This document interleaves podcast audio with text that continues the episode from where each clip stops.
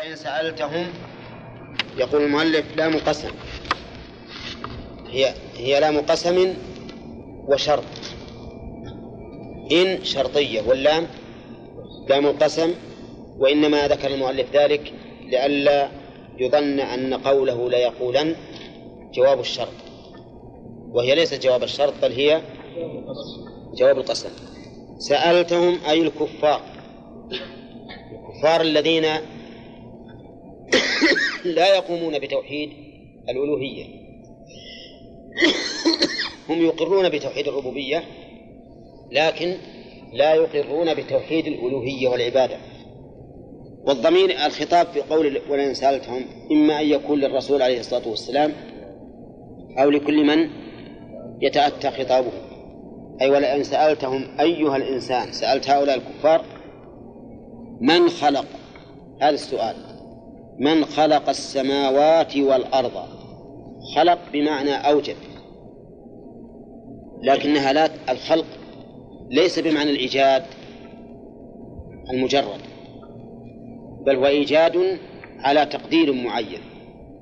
إيجاد على تقدير معين أي أنه يكون مسبوقا بتقدير.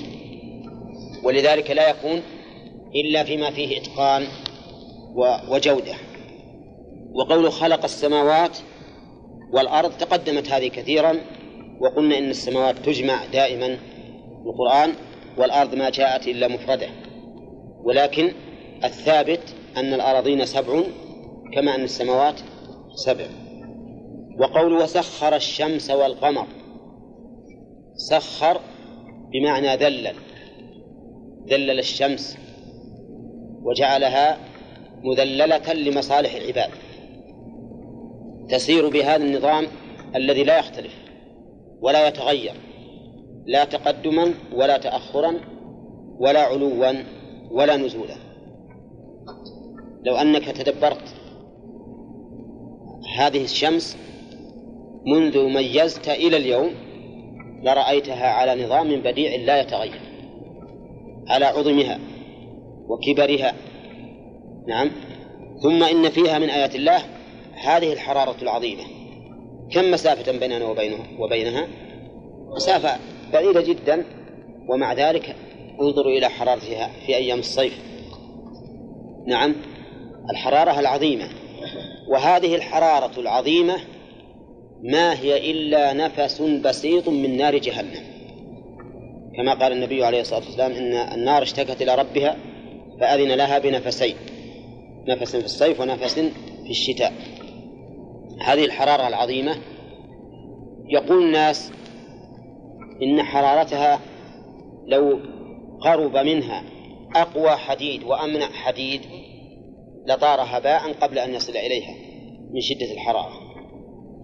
وهذا أمر معلوم لأنها لو توقد نارا عظيمة من أبلغ نيران الدنيا هل تجد هذه الحرارة فيها من هذه المسافة؟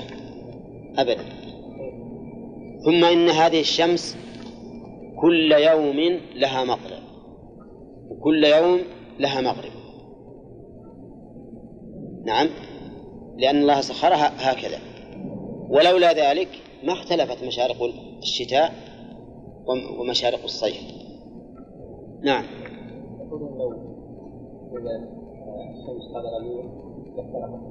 لا.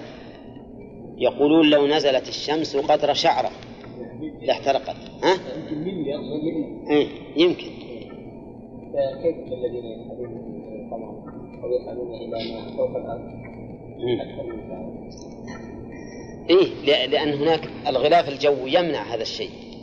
الغلاف الأرضي قصدي. لو ارتفعت الأرض لو يعني صعدت الأرض قد أفقد يعني حتى لو كثير يعني ما والله ما ندري عن هذا ما ندري عن هذا. هو على كل حال إنه لا شك إنه لو قربت أو بعدت تغير الجو بلا شك. لو قربت إلى الأرض أو بعدت لا تغير. مع أنها تأتي يوم القيامة يكون بينها وبين الناس قدر ميل. ولا تحترق الأرض. والله على كل شيء قدير احوال الأحوال الآخرة ما ما نقيسها بأحوال الدنيا. أهم شيء عندنا أنها مذللة لنا. لمصالحنا فبها تنضج الثمار وبها يعلم تعلم السنين. وقولها القمر معروف القمر. وإنما ذكر الله تعالى هنا الشمس والقمر لما فيهما من المصالح الظاهرة. لأن النجوم والكواكب ليس فيهما مصالح ظاهرة لنا. ليس فيها مصالح ظاهرة لنا وإلا فقد سخر الله الشمس والقمر والنجوم كلها سخرها لنا. لكن هذه أظهر وأبين. وفي قوله تعالى سخر الشمس والقمر. دليل على أنهما هما اللذان يجريان على حول الأرض. يسيران حول الأرض. خلافا لمن قال إنهما لا يسيران على الأرض. وأن هذا اختلاف الليل والنهار بسبب دوران الأرض نفسها. وهذا لا شك أن الذي لا يعتقد أنهما يدوران على الشمس على الأرض والشمس أنه على خطر عظيم. ربما يصل به ذلك إلى الكفر. لأن الذي نؤمن به ونعتقده ما أخبرنا الله عنه من أن الشمس هي التي تدور على الأرض. وكذلك القمر. وترى الشمس إذا طلعت تزاوروا عن كهفهم ذات اليمين وإذا غربت تقرضهم ذات الشمال. فأضاف الله تعالى هذه الأفعال الأربعة كلها إلى الشمس. طلعت تزاور غربت غربت تقرضهم. ولو كان الأمر كما يقول هؤلاء الخراصون لكان لكان الأرض هي اللي تزاور. وهي التي تطلع على الشمس وهي التي تغرب عنها. نعم. فهم ما عندهم إلا أمور ظنية فقط. والقرآن دلالته ظاهرة ظاهرة على أنها هي التي تدور على الأرض. نعم. وكذلك القمر. والنبي عليه الصلاة والسلام لما غربت الشمس قال لأبي ذر أتدري أين تذهب؟ ولم يقل أتدري أين نذهب عن الشمس. بل الشمس هي التي تذهب وهي التي تأتي وهي التي تستأذن وهي التي يؤذن لها أو تمنع. ومن العجيب أن هذا هذا القول المخالف لظاهر القرآن أنه قد سرى إلى أناس لا تثق في ديانتهم. نعم. لا تثق. يعني قصدي لا تشك في ديانتهم. لكن غرهم السراب انخدعوا والواجب علينا في هذه الأمور أن نمشي على ظاهر القرآن. هذا الواجب. نمشي على ظاهر القرآن حتى يتبين لنا ما يكون مخالفا لهذا الظاهر. أما ما دل عليه القرآن دلالة يقينية فإنه لا يمكن لشيء أن يخالفه. فدلالة القرآن إما ظاهرة وإما صريحة. الصريحة قطعية الدلالة ولا يمكن لشيء أن يخالفها. والظاهرة ظنية الدلالة فنبقى على هذا الأصل. نبقى على الظاهر حتى يتبين لنا بأمر قطعي خلافه وحينئذ ما دام ظاهرا فإنه يمكن أن يؤول بس العقل يا شيخ ينكر دوران يعني كيف لو دارت أو لا تقول هكذا. إن قلت هكذا أخذوا عليك المعاول والفوس قالوا إحنا مجانين مجانين. هو الآن يا غانم هو الآن مقرر عندك في المدارس. يدرسه الصبي الصغير ويتغذى عليه. الحمد لله ما درس إيه الحمد لله أن الله فكك. شيخ نعم. مسألة دوران ثبوت الشمس نعم. أو القمر ثبوت. نعم. قال بثبوت ما كافر. نعم. قطعية. نعم نعم. مسألة ثبوت دوران الأرض نعم. هي ظنية أي لا. نعم. لا لا. كون إن هذه تدور على الأرض. نعم. كون هذه الش- الأشياء تدور على الأرض. يعني قصدي دوران الأرض. لا كون عندنا الآن عندنا ثلاث مسائل الحقيقة نعم. ثبوت الشمس والقمر يعني وقوفها. فهذا مكذب للقرآن. والثاني كون الأرض كون الليل والنهار بسبب دوران الأرض أو بسبب دوران الشمس والقمر هذا خلاف الظاهر. و الشيء الثالث دوران الأرض نفسه. هذه ما في القرآن لا ظاهر ولا صريح. يدل على أنها تدور أو ما تدور. ما في دليل. نعم. المزاحين يقول لو كانت أرض اللي فرضا يعني محل رخيص. إيه. لا لا يومين يصير غالي ما هو بصحيح هذا لأن, لأن هي ما هي بتدور أجزاء. تدور جميعا لا هذه ما هي بصحيح لكن الكلام على أنه مسألة دوران الأرض أنا ما أقول فيها شيء. أقول هذه الله أعلم. وألقى في الأرض رواسي أن تميد بكم. قد يقول قائل إن قوله أن تميد بكم يدل على أن هناك حركة ووضعت هذه الجبال لاتزان هذه الحركة. لأن نفي الأخص لا يدل على نفي الأعم ولكن مع ذلك حنا نقول ما لنا ولا, هذا البحث لو أن هذا من الأمور التي يجب علينا اعتقاده أو اعتقادنا فيه لكان قد بين في القرآن غاية البيان. لأنه يقول وأنزلنا عليك القرآن تبان لكل شيء. لكن الخطر أن أن تأتي زبالة أفكار وتستولي على أفكارنا ثم نأخذها بالقبول والتسليم. بدون أن نرجع إلى القرآن هذا المشكل يعني لو فرض الآن ولله المثل الأعلى لو, لو كان هذا القرآن مؤلف من بشر. ويقول الشمس تجري ها؟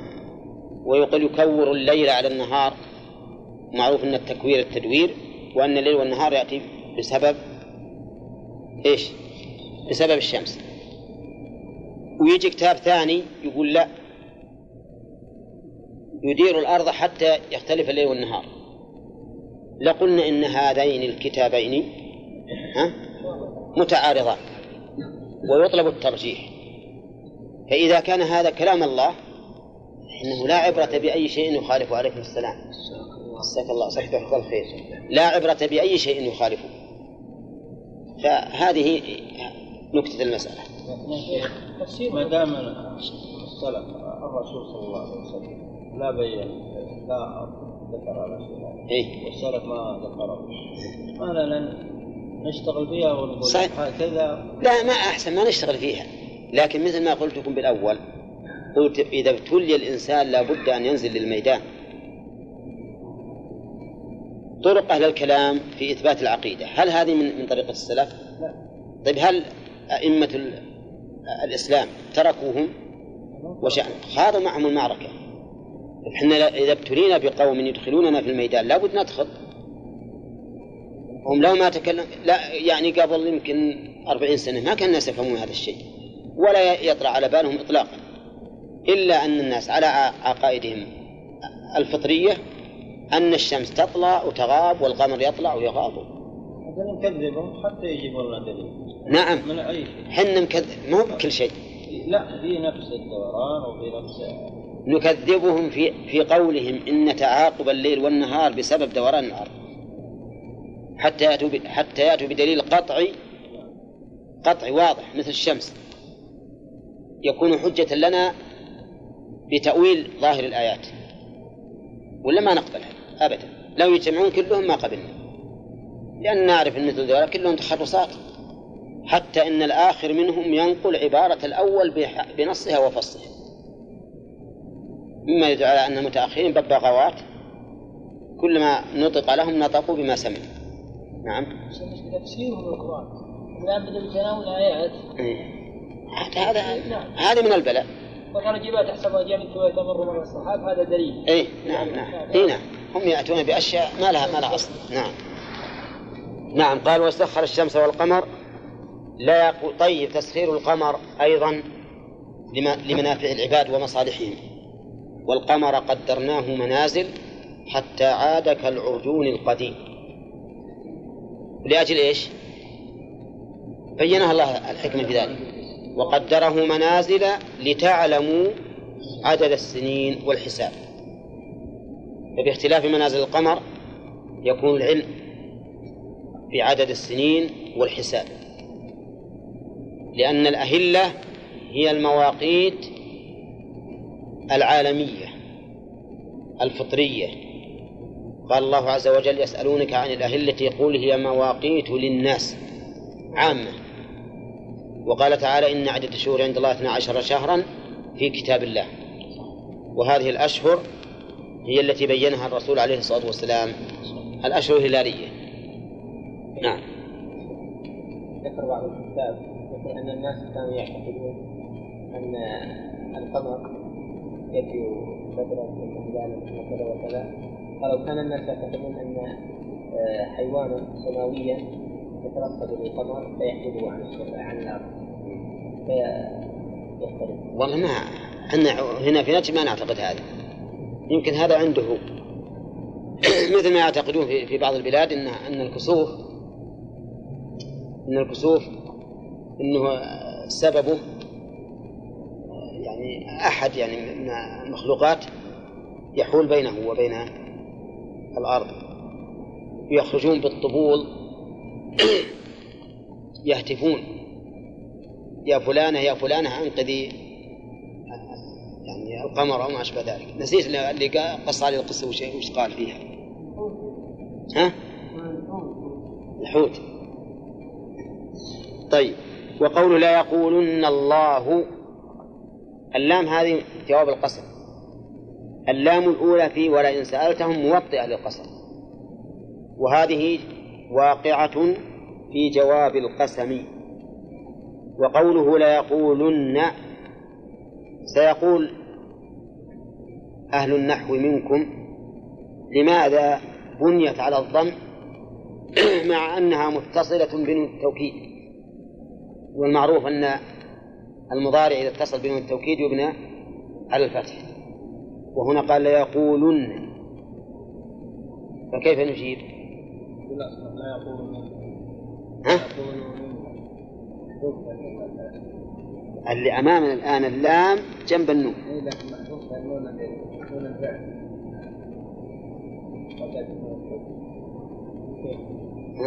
محبوب محبوب حرفا واحد يتمنى داخل في جوال الساكنين وش وش اللي؟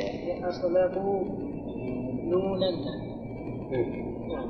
وحذفت نون أولى نون الربط أو أدغمت نون الربط في من التوحيد. وحذفت الواو. الأمثال ما أذكر الواقع لا بس أنتم أجيبوني عن أنه النون مباشرة للفعل. نقول يشترط أن تكون المباشرة لفظا وتقديرا. يشترط أن تكون عليكم السلام. يشترط أن تكون مباشرة لفظا وتقديرا. وهنا المباشرة لفظا لا تقديرا. المباشرة هنا لفظا لا تقديرا. ولذلك ابن مالك يقول في الألفية وأعربوا مضارعا إن عري من نون توكيد مباشر يعني مباشر لفظا وتقديرا ومن نون إناث واضح؟ فعلى هذا نقول النون مهم مباشرة للفعل بالتقدير لأنه حال بينها وبين الفعل حرف اسم وحرف اسم وهو الواو وحرف الحرف النون نون المضارع حذفت لتوالي الأمثال. وهي حجة نحوي كما تقولون كما تعرفون. والواو والواو والفاعل حذفت لالتقاء الساكنين. لأنه لما حذفت النون الأولى لتوالي الأمثال. فالنون الثانية مشددة والحرف المشدد أوله ساكن. فيلتقي ساكنا مع الواو الساكنة وحين فحينئذ نحذف الواو. وإن يكن لينا فحذفه استحق. فنقول لا, لا يقولن. فلم تكن من التوكيد مباشرة للفعل. لفظا ولا ولا تقديرا؟ يا شيخ لم تكن نون التوكيد مباشرة للفعل تقديرا. نعم. تقديرا. طيب. أصله يقولونن. أصله لا يقولونن.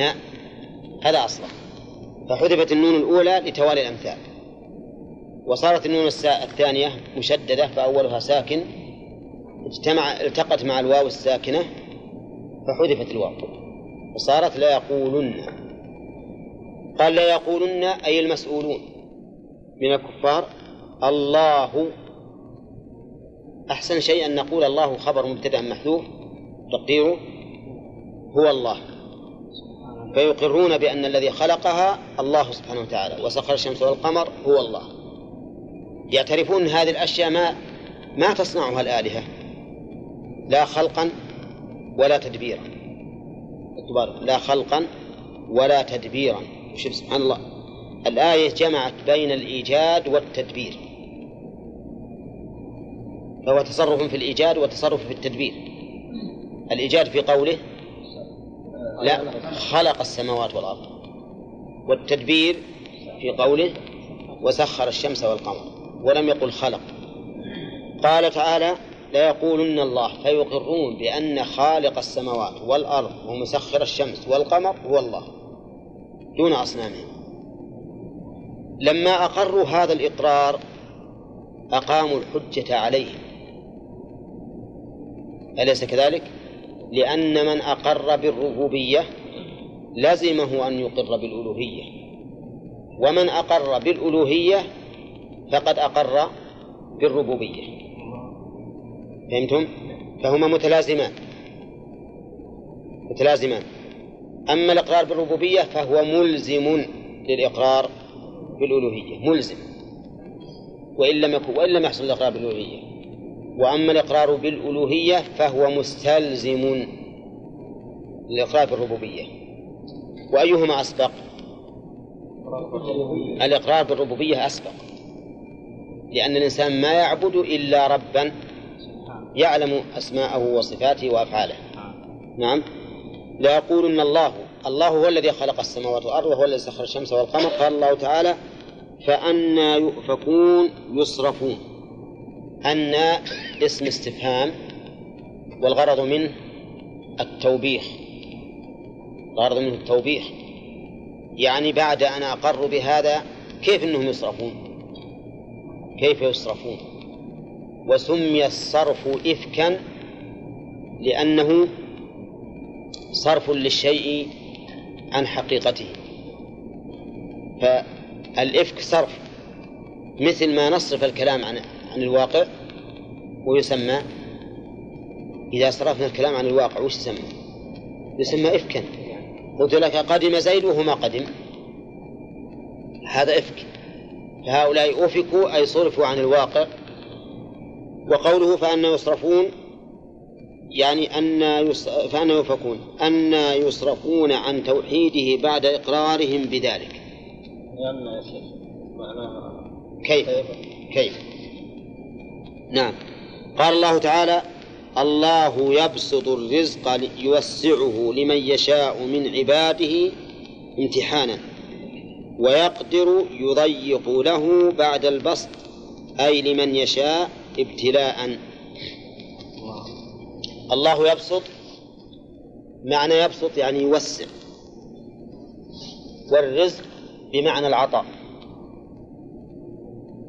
وقوله من عباده المراد بالعباد هنا المتعبدون له بالمعنى العام. أو بالمعنى الخاص بالمعنى العام. الشامل للمؤمن والكافر والبر والفاجر. فالله تعالى يوسع الرزق. وقوله لمن يشاء من هذه اسم موصول؟ بمعنى الذي. وهو من أسماء الموصول العامة ولا الخاصة؟ العامة. طيب. وقول لمن يشاء أي لمن يشاء بسط الرزق له. لمن يشاء أي يشاء بسط الرزق له. فإذا مفعول صلوا ركعتين كأنكم ما صليتم. صلوا ركعتين. ف فمفعول يشاء محذوف. دل عليه السياق. محذوف دل عليه السياق. وقد مر علينا قاعدة مهمة جدا وهو أن كل شيء قرنه الله تعالى علقه الله تعالى بالمشيئة. فإنما المراد المشيئة المبنية على الحكمة. لأن جميع أفعال الله عز وجل وأحكام وأحكامه كلها مبنية على الحكمة. علمناها أم جهلناها؟ وقوله من عباده قال المؤلف امتحانا. والتضييق قال ابتلاء. امتحانا الامتحان هو الابتلاء في الحقيقة. قال الله تعالى عن سليمان هذا من فضل ربي ليبلوني. أأشكر أم أكفر؟ وقوله لمن يشاء ويقدر يقدر بمعنى يضيق. من أين عرفنا أن يقدر هنا بمعنى يضيق ولماذا لم نجعل القدرة هنا بمعنى استطاعة العمل؟ من قوله يبسط مقابلة هذا مقابلته بالبسط يدل على أن المراد التضييق. ومنه قوله تعالى ومن قدر عليه رزقه فلينفق. قدر عليه أي ضيق عليه. وقوله يقدر له له الضمير يعود على من يشاء يعني ويقدر لمن يشاء. وهل وهل المبسوط له والمقدر له واحد؟ لا ظاهر كلام المؤلف أنه واحد ولهذا قال ويقدر له بعد البسط بعد البسط. والسبب أن الضمير في له يعود على بلا شك على من؟ على من في قوله؟ لمن يشاء. فكأن المؤلف رحمه الله أراد أن يعود عليه باعتبار عينه. باعتبار عينه. ولكننا نقول لا مانع من أن يعود إليه باعتبار جنسه. لا باعتبار عينه. فيكون الضمير عائدا على من يشاء على من يشاء باعتبار الجنس. كما في قوله تعالى وما يعمر من معمر ولا ينقص من عمره إلا في كتاب. قوله من عمره أي المعمر. ما يصح من عمره أي المعمر لأنه إذا نقص ما صار معمر. لكن مراد من عمره باعتبار الجنس فيكون عمر معمر آخر. نعم. ومثله أن تقول أعطيت هذا الرجل درهما ونصفه. درهما ونصفه. نصف إيش؟ نصف درهم آخر. ما هو نصف الدرهم هذا؟ ما كسرت الدرهم ولو كسرته أيضا وأعطيته إياه كامل أعطيت كله نصفين. فالذي يظهر أن الضمير في قوله له يعود على من يشاء باعتبار إيش؟ الجنس لا العين. والله تعالى يبسط الرزق لهذا ويضيقه على هذا. كما أنه سبحانه وتعالى يبسطه لهذا أحيانا ويضيقه عليه أحيانا. ألسنا نرى الآن من الأغنياء من رجع فقيرا ومن الفقراء من رجع غنيا. فالله سبحانه وتعالى يبسط الرزق باعتبار العين وباعتبار الجنس.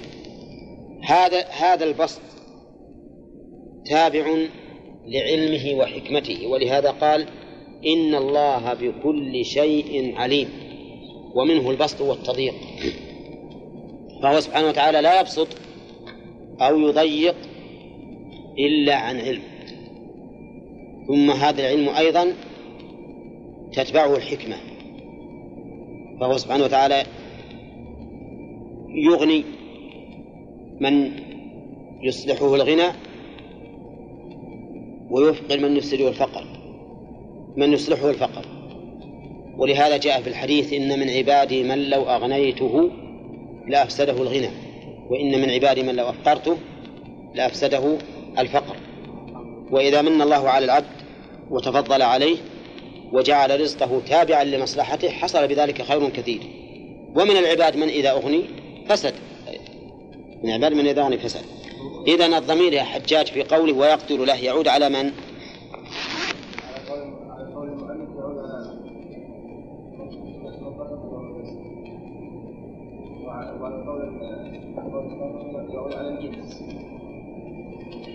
نعم.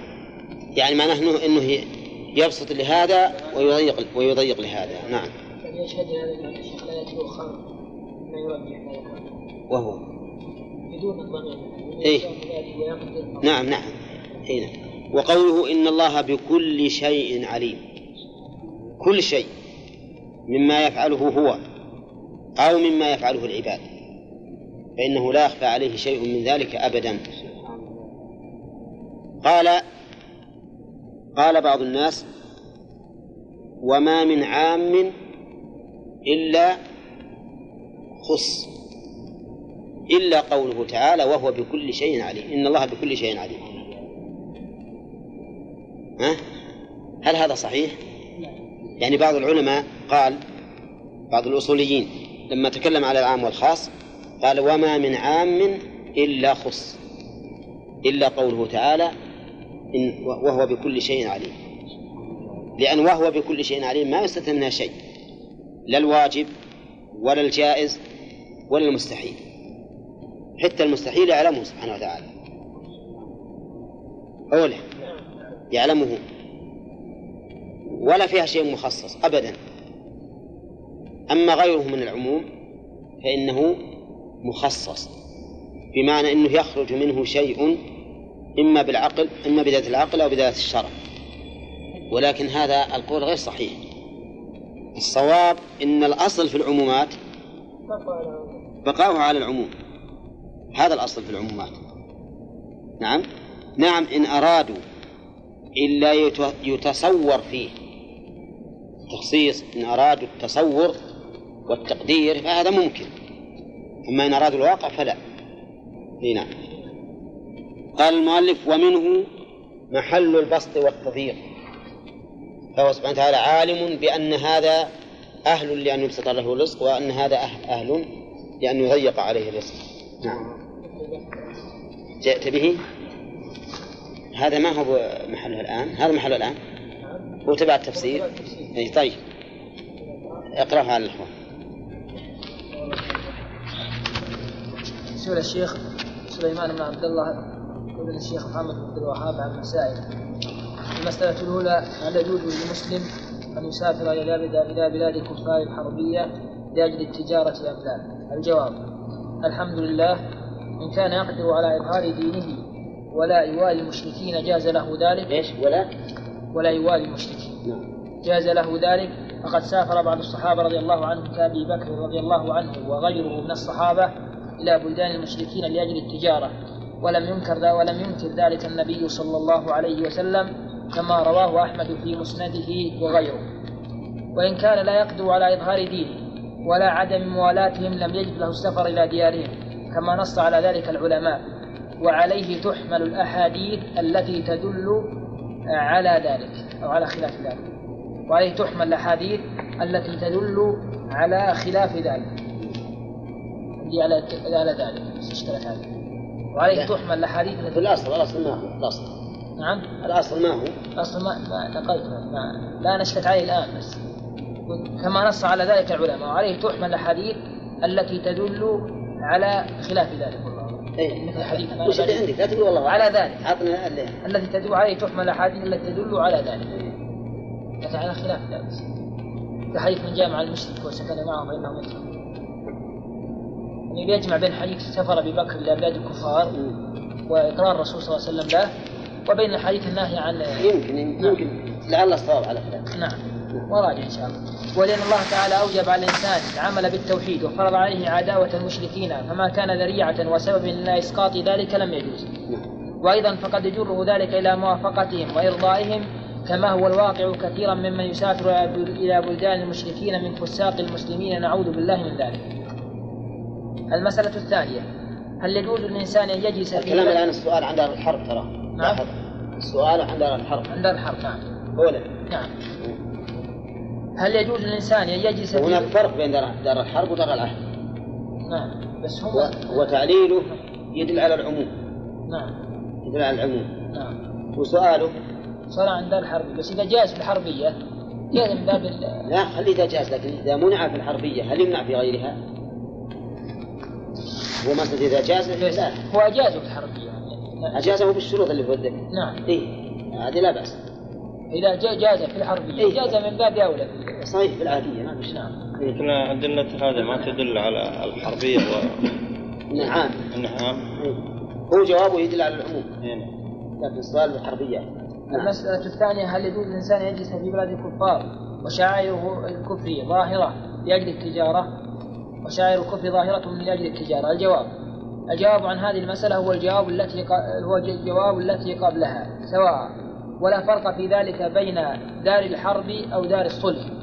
فكل بلدة لا يقدر المسلم على إظهار دينه فيها لا يجوز له السفر إليها. المسألة الثالثة هل يفرق بين المدة القريبة مثل شهر أو شهرين والمدة البعيدة؟ الجواب لا فرق بين المدة القريبة والبعيدة. فكل بلدة لا يقدر فيها على إظهار دينه ولا عدم موالاة المشركين لا يجوز له, له المقام فيها ولا يوما واحدا إذا كان يقدر على الخروج منها. المسألة الرابعة في معنى قوله تبارك وتعالى إنكم إذا مثلهم.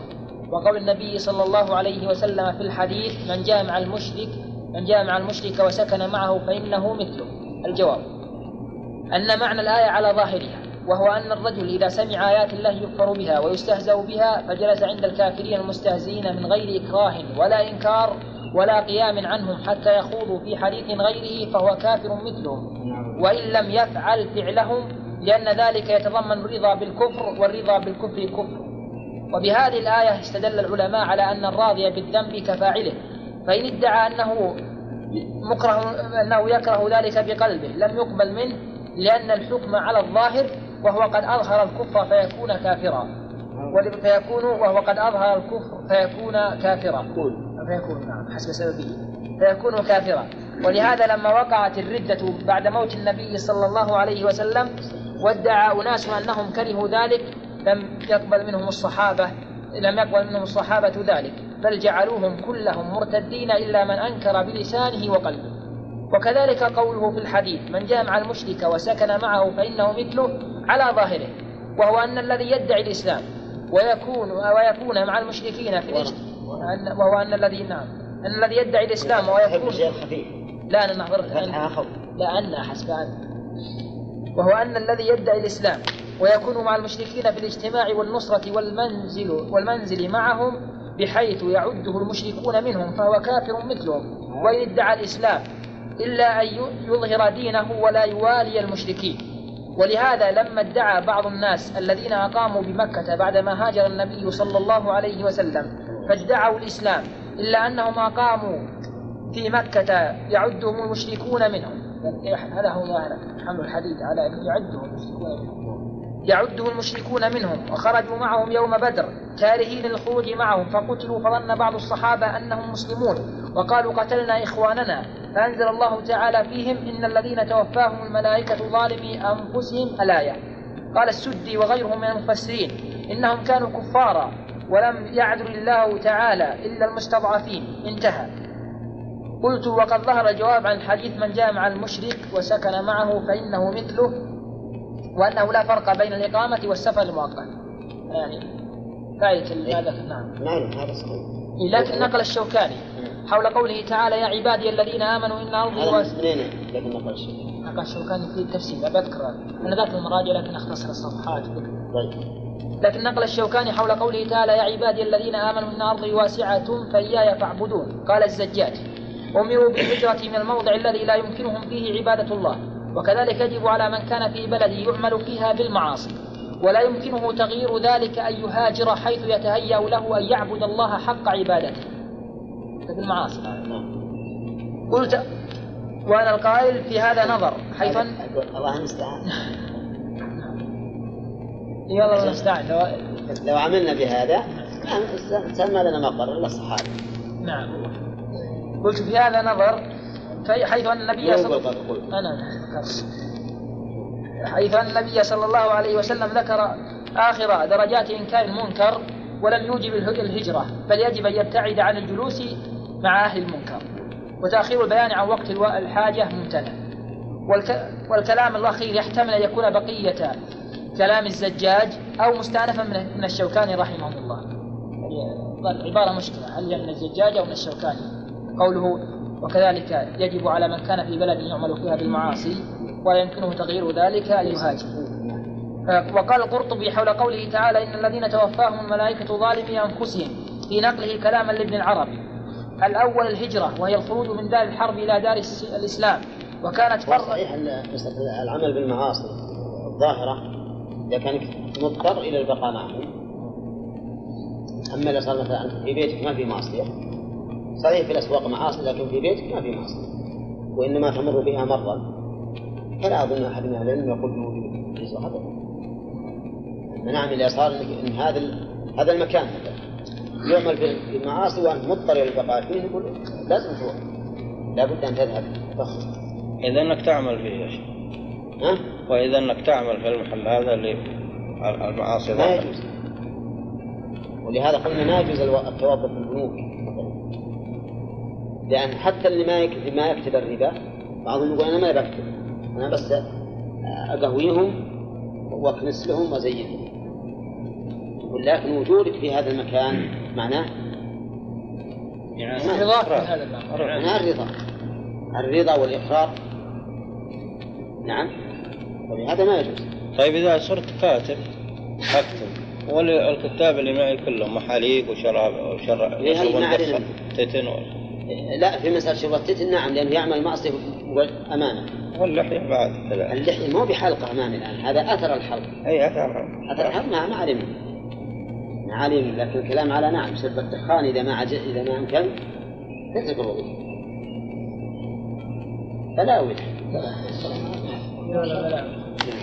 الأول في نقل كلاما لابن العربي الأول الهجرة ويخرج من دار الحرب إلى دار الإسلام وكانت فرضا للنبي صلى الله عليه وسلم وهذه الهجرة باقية إلى يوم القيامة والتي انقطعت بالفتح هي القصد إليه حيث كان فإن المسلم إذا بقي في دار الحرب عصى. الثاني الخروج من أرض البدعة قال ابن القاسم. فإن المسلم إذا بقي في دار الحرب عصى؟ نعم عصى إذا كان في دار الحرب يجب أن ينتقل إلى دار الإسلام. نعم. يعني ظاهر العموم. أي ظاهر العموم. هذا اللي عشان لا نقل. نعم. الثاني الأرض الخروج من أرض البدعة قال ابن القاسم سمعت مالكا يقول لا يحل لأحد أن يقيم بأرض يسب فيها السلف. قال ابن العربي وهذا صحيح. فإن المنكر إذا لم تغيره فزل عنه. وإذا رأيت الذين يخوضون في آياتنا فأعرض عنهم إلى قوله الظالمين. صحيح كلام العربي هذا صحيح؟ لكن زل عنه لكن مثل ما قلنا مثل نعم. ما قلنا. تبعد عن مكانه اي اذا اذا إذا صار انك مضطر تبقى معهم يعني في نفس المكان لازم تروح. أما اللي صار كل بيته وله بيوع ما أعرف. قال الثالث الخروج من أرض غلب عليها الحرام فإن طلب الحلال فرض على كل مسلم. وش انت ليش؟ إذا كان ما يتعامل إلا بالربا يعني كل الناس كل الناس؟ نعم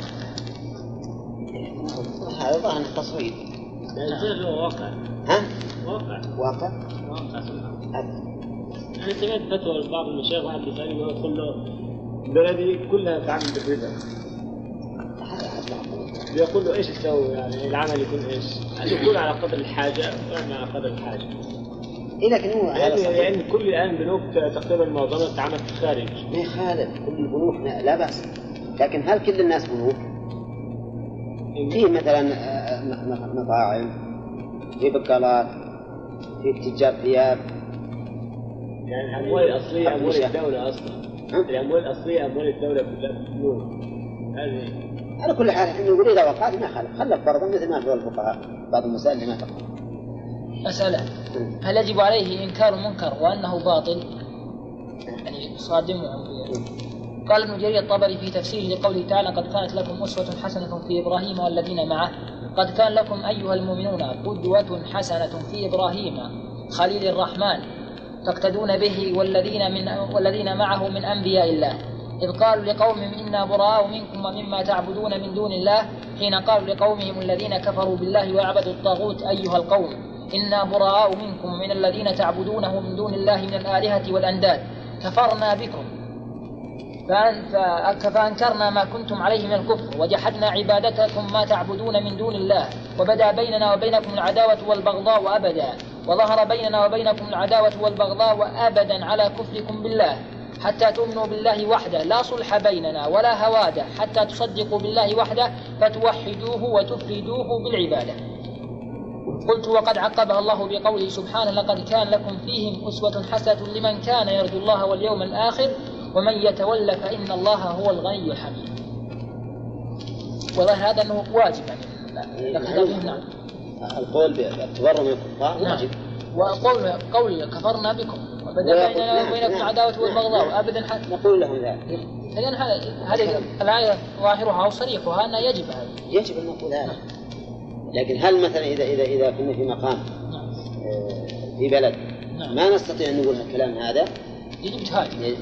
لأنه نظهر الدين قال وقال الشوكاني على قوله تعالى يا عبادي الذين آمنوا إن أرضي واسعة الآية. قال أرض إن أرضي واسعة. إن كنتم في ضيق بمكة من إظهار الإيمان وفي مكايدة الكفار. نعم. فاخرجوا لتيسر عليكم عبادتي عبادتي وتسهل عليكم. إيه، وفي مكايدة الكفار. إيه، هم يكيدون لكم نعم. وقال الشيخ عبد الرحمن بن حسن في سياق شرحه لتضمن أصل الدين وقاعدته أمرين. قال ثم قال رحمه الله تعالى والظاهر أن الكلام النص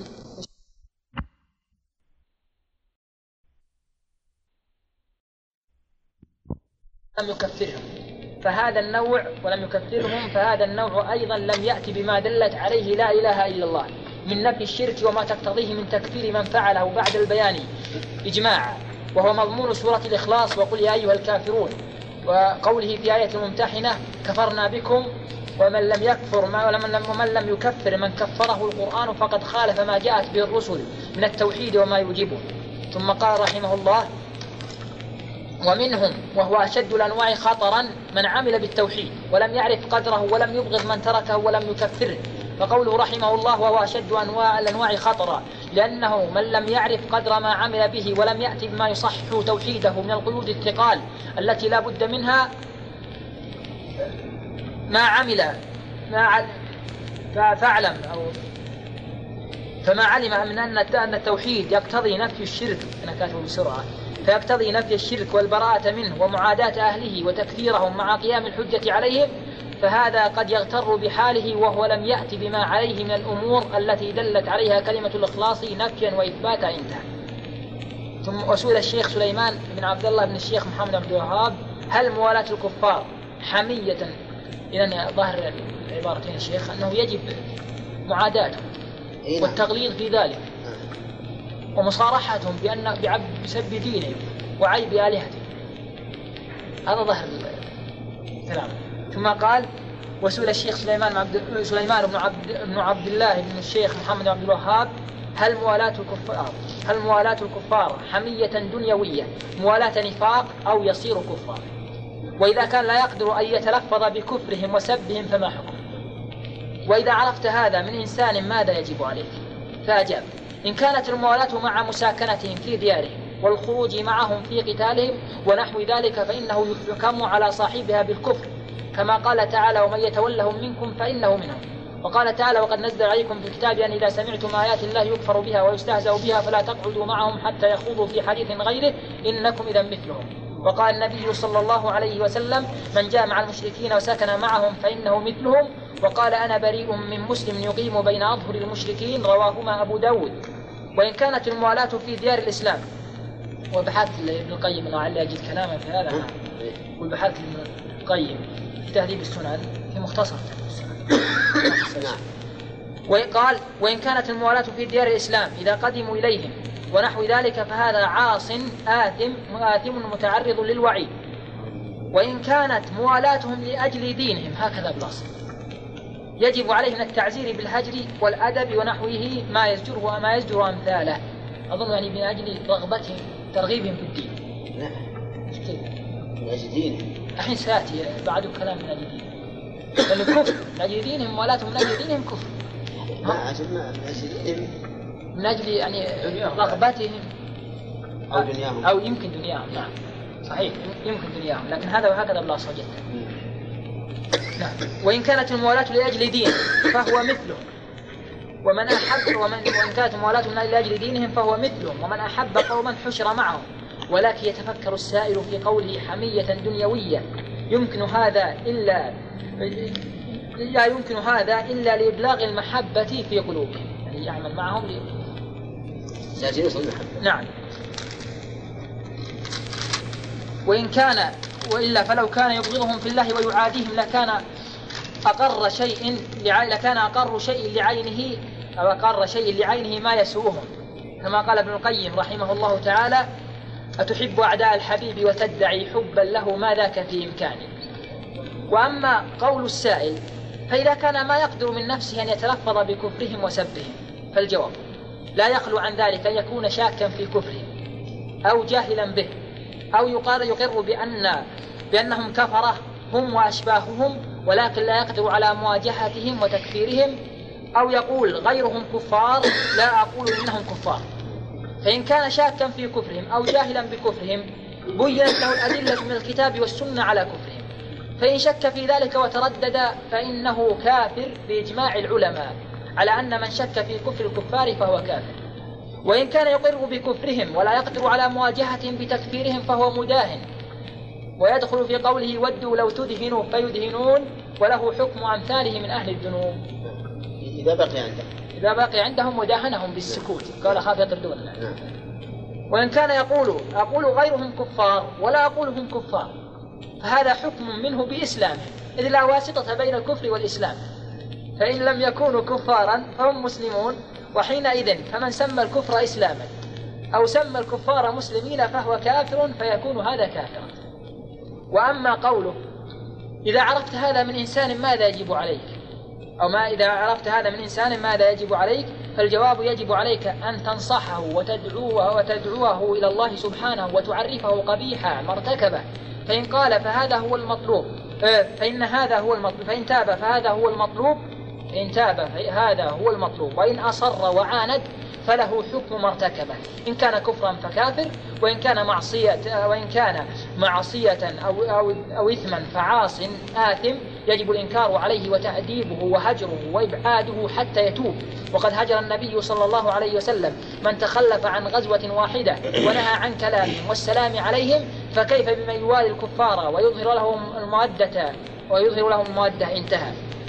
قلت ظهر من هذا وجوب الإنكار وبيان ضلالهم على من ذهب إلى بلاده. إما كفرا إن كان يحبهم ويواليهم أو لا يعتقد كفرهم وإن كان لا يخاف أن يطردوه فهو آثم متعرض للوعيد. وقد ذكر الشيخ سليمان هذا من الجواب الأخير من قوله نعم. الجواب الأخير أنا لا من قولي أنا. لا الجواب الأخير الجواب الأخير. إيه الجواب الأخير من قول من كلهم لكن قلت لا خل قلت من قولي من قولي لكن لكن- الأول كلهم جواب. جواب من؟ جواب سليمان بن عبد- بن عبد الله بن عبد الوهاب. من الشيخ محمد. ها؟ أنا ناقل فقط يعني الأول ناقل لكن خابري لكن بس أنا أنا حسب الاستثناء هذا. لا.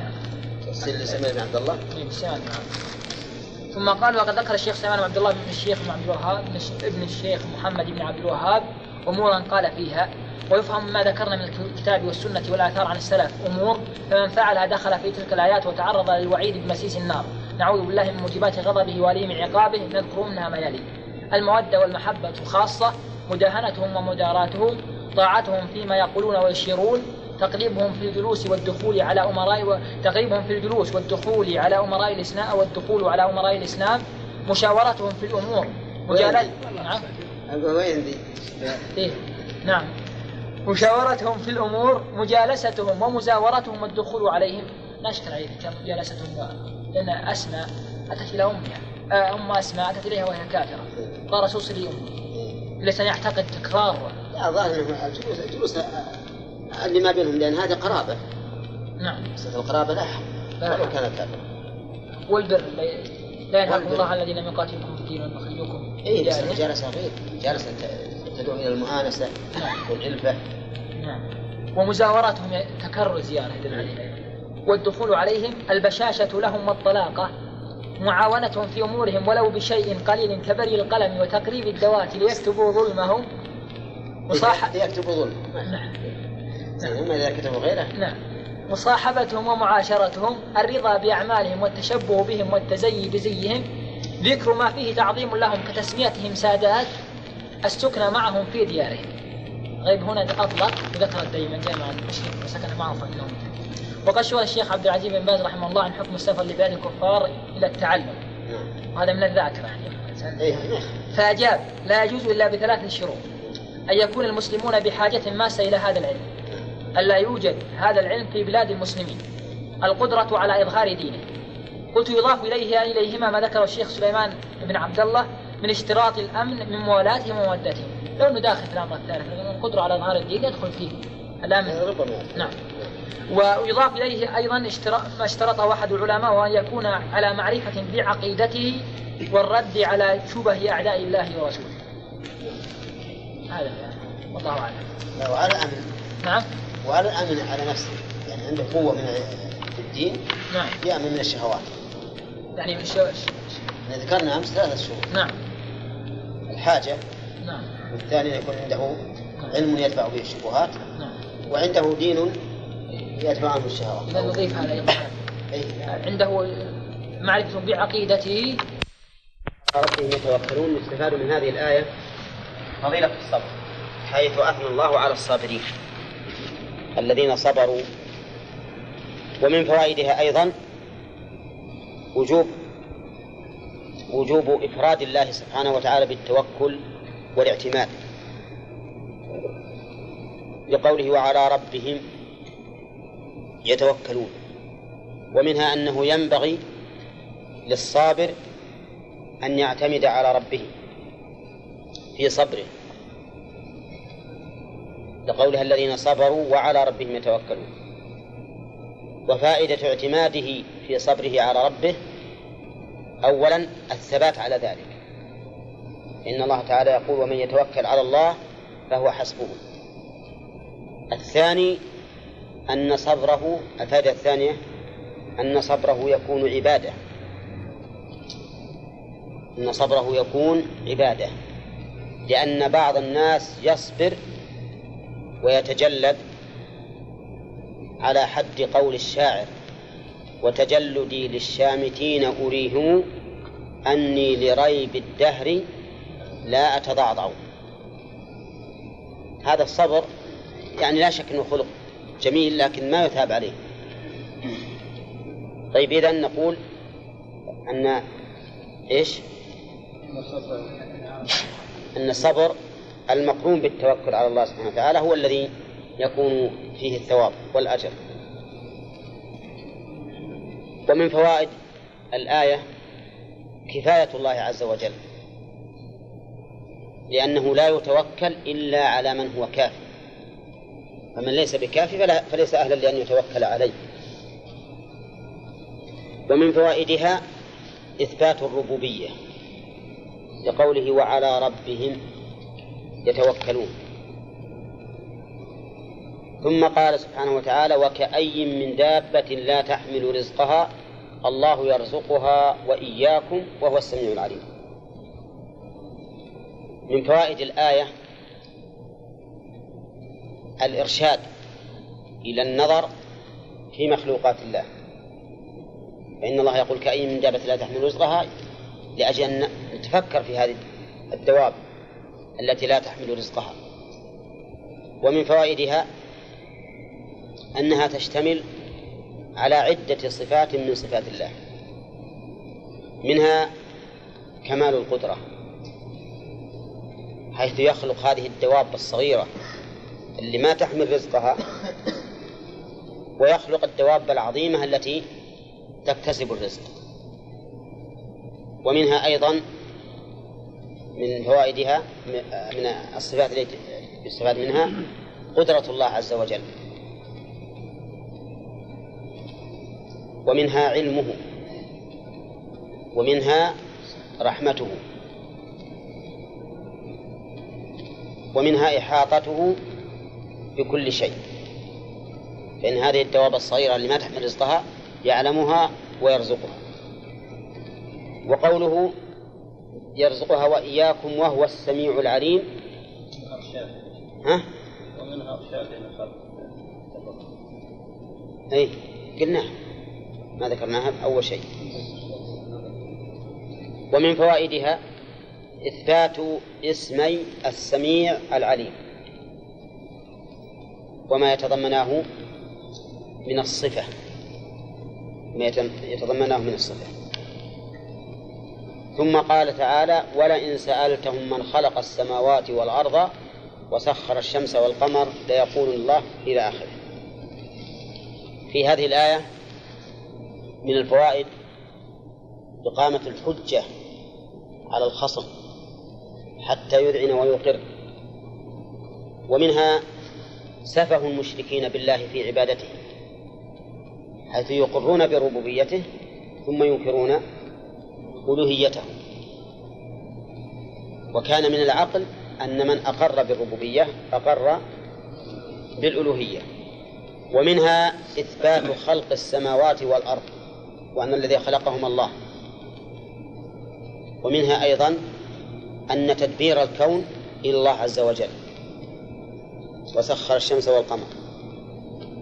ومنها رحمة الله تعالى بخلقه حيث سخر لهم الشمس والقمر. ومنها أن المشركين يقرون بالربوبية. ومنها أن الإقرار بالربوبية لا يكفي في التوحيد. نعم. الإقرار بالربوبية لا يكفي في التوحيد. فإن نعم.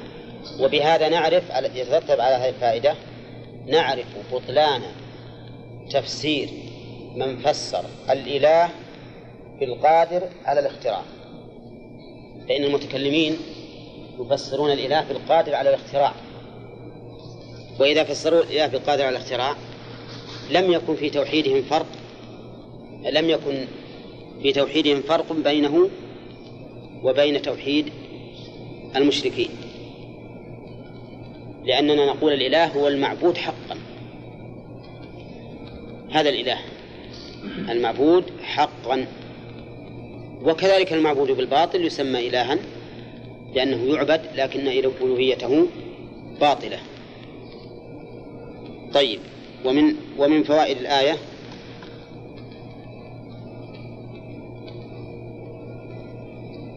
ثبوت علم الله بالمستقبل. لقوله ليقولن الله فإن هذا خبر عن أمر مستقبل ولا شك أنه واقع كما أخبر الله. وأظن قرأنا ذكرنا سفه هؤلاء المشركين. طيب كان يؤفكون ثم قال تعالى الله يبسط الرزق لمن يشاء ويقدر له. إن الله بكل شيء عليم. من فوائد الآية أن الرزق بيد الله.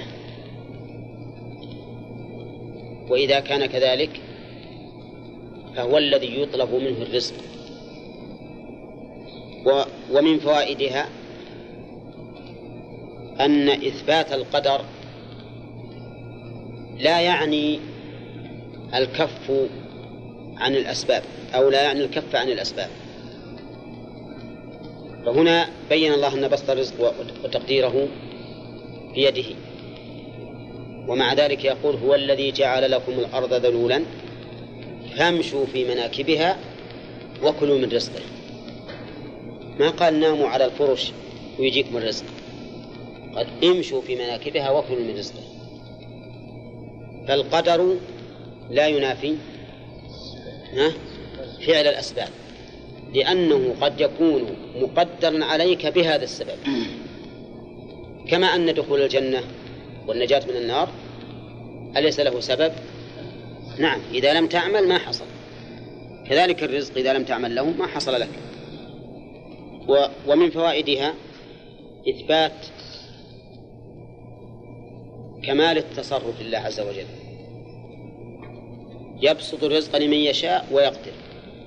يؤتي الملك من يشاء وينزع الملك ممن يشاء ويعز من يشاء ويذل من يشاء. فهو سبحانه وتعالى له التصرف المطلق في مخلوقاته. ومن فوائدها إثبات المشيئة. لقوله لمن يشاء. ونحن نسأل الآن هل المشيئة تتعلق فيما يحبه ويكرهه أو فيما يحبه فقط؟ ها؟ فيما يحبه وما يكرهه. فإن المسلمين مجمعون على قولهم ما شاء الله كان وما لم يشأ لم يكن. طيب هل الإرادة متعلقة فيما يحبه وما يكرهه أم فيما يحبه فقط. الشرعية في في تفصيل. الشرعية فيما يحبه فقط. والكونية فيما يحبه وما لا يحبه. لأنها مرادفة للمشيئة. ومن فوائد الآية إثبات علم الله. إن الله بكل شيء عليم. وأنه عام في كل شيء. إن الله بكل شيء عليم. فهل يشمل الصغير والكبير؟ وما يتعلق بفعله وما يتعلق بفعل عباده. وإذا كان علم فعل عباده لزم أن يكون مقدرا له. لأنه إذا كان عالما به فإنه لا يمكن أن يقع على خلاف معلومه. وحينئذ يكون مقدرا له. ولهذا قال الشافعي في مناظرة أولئك المعتزلة القدرية قال جادلوهم بالعلم فإن أنكروه كفروا وإن أقروا به خصموا. وهو, وهو صحيح. هذه حجة قائمة وقيمة. ومنها من إثبات من فوائد الآية فضل الله عز وجل بالرزق سواء كان مقدرا أم مبسوطا. نعم. أو أصح سواء كان مقدورا أم مبسوطا. لأنه من الثلاثي من الرباعي. ونبدأ بالدرس الجديد. قوله تعالى ولئن سألتهم هذا لم قسم. من نزل من السماء ماء فأحيا به الأرض من بعد موتها. الجواب؟ جواب القسم ليقولن الله. ولئن سألتهم من نزل من السماء من هذه؟ اسم موصول مبتدأ. وصلة الموصول قوله نزل وجواب القسم. نعم. لا يقول إن الله. صواب؟ الإعراب صواب ولا لا؟ خطأ. من اسم استفهام؟ لأنه وقع بعد السؤال ولئن سألتهم من نزل؟ وعلى هذا فمن مبتدأ ونزل الجملة؟ خبر مبتدأ. الجملة خبر مبتدأ. طيب. وقوله من نزل بالتشديد. وفي بعض الآيات أنزل من السماء. والفرق بين نزل وأنزل أن نزل تفيد نزول الشيء شيئا فشيئا. شيئا فشيئا. كما قال الله تعالى في القرآن ونزلناه تنزيلا.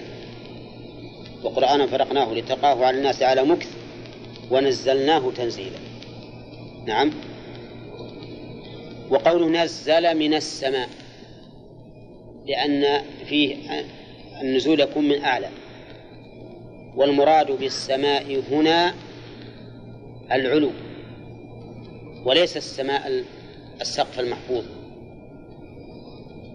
بدليل قوله تعالى إن في خلق السماوات والأرض واختلاف الليل والنهار والفلك التي تجري في البحر بما أنزل الله.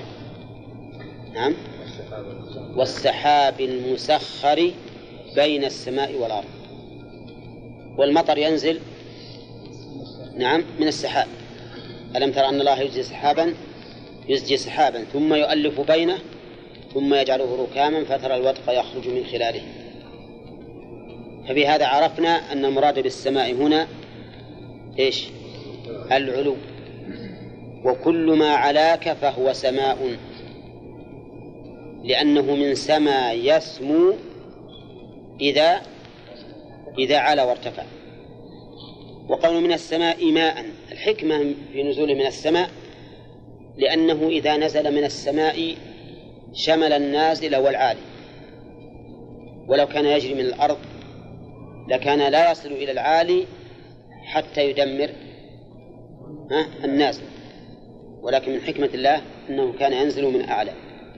قال ماء فأحيا به الأرض. ماء فأحيا به الأرض. ألف هنا تدل على الترتيب والتعقيب لكنها إذا كانت متصلة بجملة فإنها تفيد أيضا السببية مع الترتيب والتعقيب تفيد السببية بخلافها إذا دخلت على اسم فإنها لا تدل على السببية. تقول قام زيد فعمر. لا يعني أن قيام زيد سبب سبب في قيام عمر. لكن يعني أن قيام عمر بعد قيام زيد. أما إذا اتصلت بفعل فإنها في الغالب تكون مع الترتيب للسببية. فعليه يكون قوله فأحيا به الأرض. يكون الماء سببا لإيش؟ لإحياء الأرض. وقوله فأحيا به. هل الأرض تحيا في الحال؟ ها؟ أو بعد؟ بعد. لكن لما كان السبب مؤثرا صار الأثر مترتبا عليه فورا. كقوله تعالى ألم تر أن الله أنزل من السماء ماء فتصبح الأرض مخضرة. ما تصبح الأرض مخضرة بمجرد نزول الماء في الليل. لكن هذا سبب موجب. فلما كان سببا موجبا صار كأن المسبب موجود في الحال. كأن المسبب موجود في الحال. قالوا ومن ذلك قولهم تزوج فلان فولد له. وإن كان هذا أضعف من الذي معنا لكن قولهم فولد له. نحن نعلم علم اليقين أنه ما هو يولد له ليلة زواجه أولا ما فيها إشكال. لكن الزواج سبب للولادة. ويكون الترتيب بحسبه ترتيب بحسبه. مو لازم أن يكون معقبا لكن إذا كان السبب موجبا ولا بد صار كأن المسبب معقب للسبب. وقول فأحيا به الأرض من بعد موتها. أحيا وموت. الجماد إذن يحيا ويموت. أولا الجماد يحيا ويموت. وكل شيء حياته وموته بحسبه. ولا تظن أن الحياة والموت لا تضاف إلا ما يمكن أن يكون متحركا. فهذه الأصنام يقول الله تعالى فيها والذين يدعون من دون الله لا يخلقون شيئا وهم يخلقون أموات غير أحياء.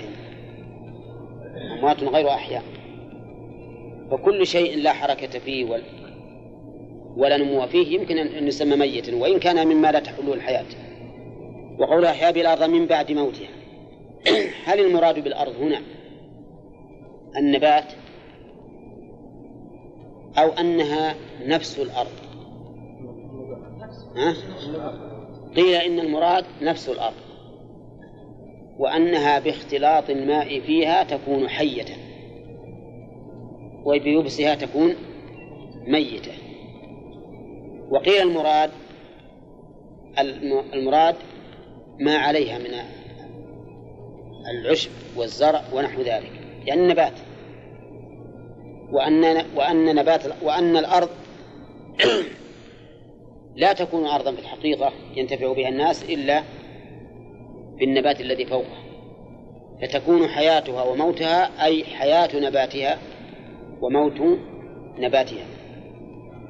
وقوله تعالى لا يقولن الله نقول فيها ما سبق. إن اللام واقعة في جواب القسم. ويقول ويقولن أصله يقولونن. يقولونن. شفت؟ قال النحويون فحذفت النون الأولى لتوالي الأمثال. نعم. لماذا لا نقول حذفت إحدى النونين من نون التوكيد؟ قالوا لأن نون التوكيد جيء بها لغرض وهو التوكيد. ونون الرفع دائما تحذف في حال الناصب والجازم والتخفيف وما أشبه ذلك. فكانت أولى بالحذف. نعم. فحذفنا نون, الرفع لتوالي الأمثال. ما سبب حذف الواو؟ التقاء الساكنين لأن نون التوكيد المشددة مكونة من حرفين أحدهما أولهما ساكن. فإذا كان ساكنا حذف حرف العلة الذي حرف الليل الذي قبله. كما قال ابن مالك وإن يكن لينا فحذفه استحق وقوله الله نقول خبر مبتدأ محذوف أو مبتدأ خبره محذوف. نعم. الله أعلم ما ندري عاد كيف؟ هم يقولون اختلاط الماء بها حياة. هو والموت هم يقولون بعد أن هذه حياة تليق بها. حياة تليق بها. نعم. وحقيقة كما قلت قبل قليل إن الحياة والموت في النبات أظهر لأنه محل الانتفاع. وربما يستشهد له بقوله تعالى أو كالذي مر على قرية وهي خاوية على عروشها. قال أنى يحيي هذه الله بعد موتها. والخاوي على العروش؟ النبات ولا الأرض؟ النبات. فقال أنى يحيي هذه الله بعد موتها. فجعل الموت للنبات. يعني هذا مما يؤيد أن المراد بحياة الأرض ونباتها حياة نباتها. وموته. قوله تعالى الأرض خاشعة فإذا أنزلنا عليها الماء تهتز أي. قال بعض العلماء تهتز هي الأرض نفسها. وتربو أنه مع الماء ترتفع. هي مسألة فيها لكن الظاهر والله أعلم أن القول الأقرب أن المراد النبات. نعم. قوله لا يقولن الله قل الحمد لله. قل الحمد لله. ما قال فأنا يؤفكون. هناك قال فأنا يؤفكون. لظهور دلالة الخلق والتدبير على الربوبية المستلزم للإقرار بالألوهية وهنا قال قل الحمد لله. لأن إقرارهم بالأول وبالثاني وأن الأمر كله بيد الله يستلزم لا أن الله موجود فقط بل أن الله مستحق لأن يثنى عليه. ولهذا قال قل الحمد لله. الحمد لله ظهرت عليكم الحجة وقامت عليكم البينة وظهر كمال الله عز وجل. عرفتم؟ فالأول فيه تخلية والثاني فيه تحلية. إثبات كمال الله عز وجل. يعني الحمد لله على ظهور على قيام البينة عليكم وظهور الحجة ووضوحها. أما يقول مؤلف فكيف يشركون به؟ فهذا أتى به على حد قوله في الآية الأولى أه؟ فأنا يؤفكون. ولكن عندي أن الآية الثانية فيها إقامة حجة على أمر آخر هم ينكرونه وهو البعث وهو البعث فإنهم ينكرونه. وحقيقة الأمر أن منكر البعث سيشرك بالله وسيعمل ما شاء لأن منكر البعث يعتقد أنه ما فيه جزاء ولا حساب. ومن اعتقد كذلك؟ هل يعمل؟ ما يعمل ولهذا كما ترون يجمع الله سبحانه وتعالى دائما في القرآن بين الإيمان به بعد؟ وباليوم الآخر. دائما يجمع بينهم. لأن الإيمان باليوم الآخر هو الحادي للإنسان على العمل. إذ من لا يعتقد أن هناك جزاء فكيف يعمل؟ فالذي يظهر لي أن الآية الثانية سيقت لإلزامهم بالإقرار بالبعث. للإقرار بالبعث. نعم. بعض الآيات الأرض بعد موت إي نعم. ومن بعد موتها. إي نعم. الفائدة أن هذا الإحياء قد يكون قريبا من من موت الأرض. بمعنى أن المطر ينزل قريبا من الجد. وأحيانا يكون متأخرا. فمن للمتأخر. نعم. قال قل الحمد لله على ثبوت الحجة عليكم. طيب. الحمد لله ما هو الحمد؟ والثناء سده أي يقول أكثر الناس هو الثناء بالجميل. الثناء بالجميل. وهذا غير صحيح. فإن الثناء غير الحمد بقول النبي صلى الله عليه وسلم بل بقول الله تعالى إن الثناء غير الحمد. في الحديث القدسي حديث أبي هريرة أن الله سبحانه وتعالى قال قسمت الصلاة بيني وبين عبدي نصفين. فإذا قال الحمد لله رب العالمين قال حمدني عبدي. وإذا قال الرحمن الرحيم قال أثنى علي عبدي. وإذا قال مالك يوم الدين قال مجدني عبدي. وهذا دليل واضح على أن الثناء غير الحمد وإلا لكان تكرارا. وأيضا المعنى يقتضي ذلك لأن الثناء من الثني وهو الرجوع. وهو الرجوع ها؟ فإنك إذا ثنيت العصا رجع طرفه إلى طرفه. نعم؟ ومنه أيضا لفظ اثنين يعني واحد وواحد فيه رجوع. فالمهم أن الحمد لا يصح تفسيره بالثاني. إذا فما هو؟ نقول وصف المحمود بالكمال. وصف المحمود بالكمال. لكن نزيد أيضا مع المحبة والتعظيم. مع المحبة والتعظيم. حتى يخرج بذلك المدح. فإن المدح وصف الممدوح بالكمال لكن قد يكون لمحبة وتعظيم وقد يكون لخوف لا لمحبة. فهذا الرجل الذي وقف أمام ملك ظالم جبار وقال أنت الملك الكريم المحسن العادل. نعم. الذي لا تظلم أحدا. هذا مدح ولا لا؟ ها؟ مدح. لكن عن محبة وتعظيم؟ أبدا. كذب. هو كذب. نعم. فنقول إن الحمد وصف المحمود بالكمال مع المحبة والتعظيم. مع المحبة والتعظيم. ثم إنه أيضا يفرق فيه بين المدح و يفرق بينه وبين المدح.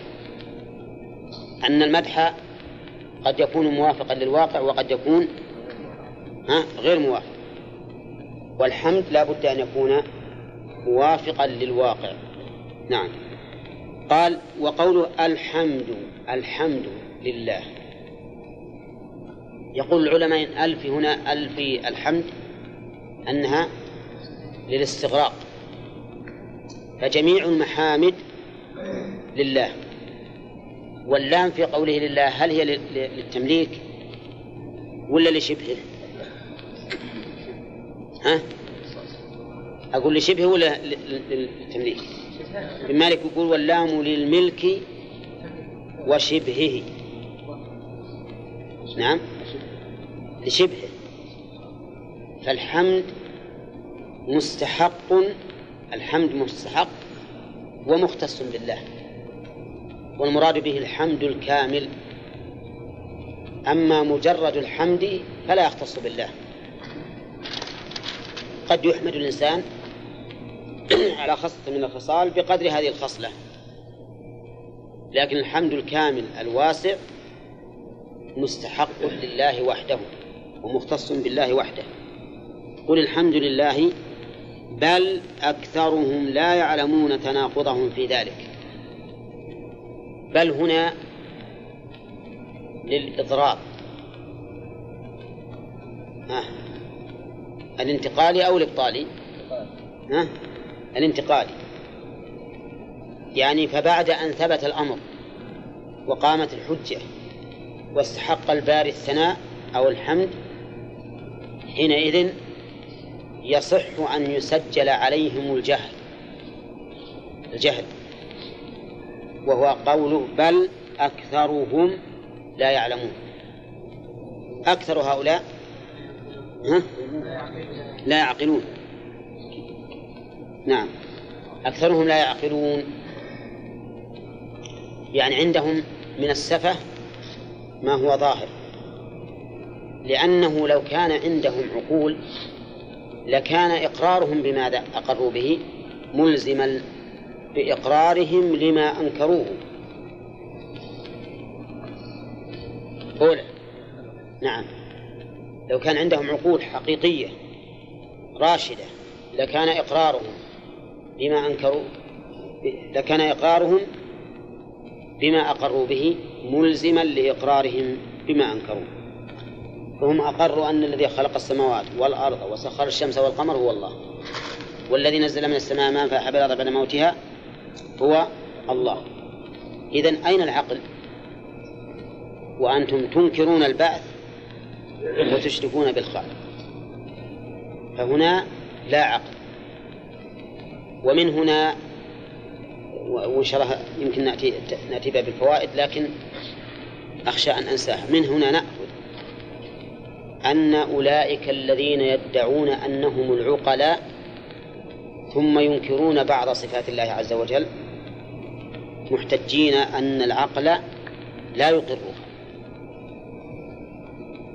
نأخذ منه أنهم ليس عندهم عقل.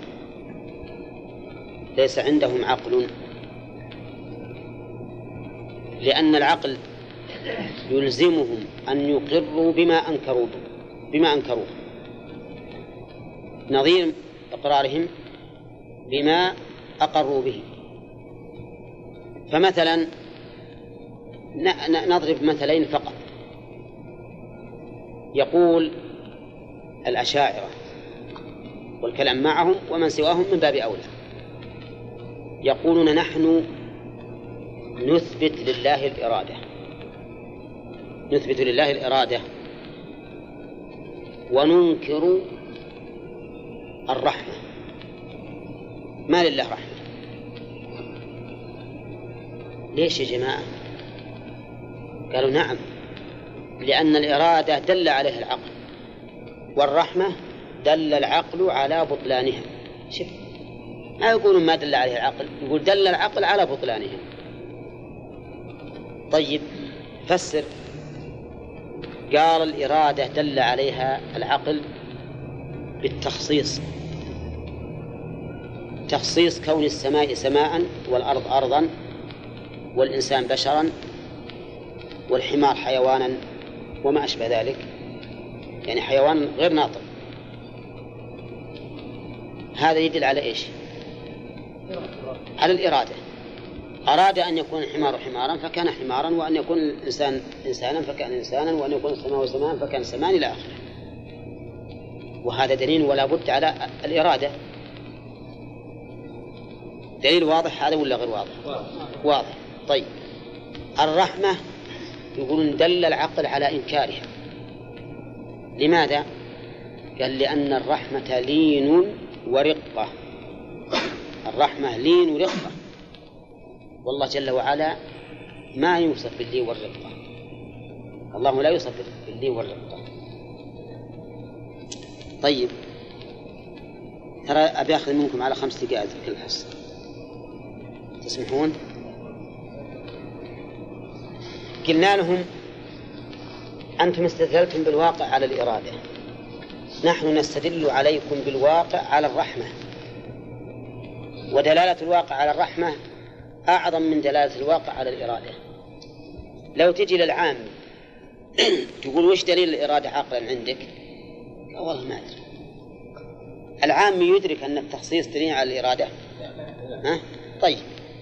لكن العام لو تقول إنزال الله المطر بعد الجد حتى تخصب الأرض ورزق الله للفقير المال فأصبح غنيا بعد الفقر وهذا يدل على أن الله رحيم ولا لا؟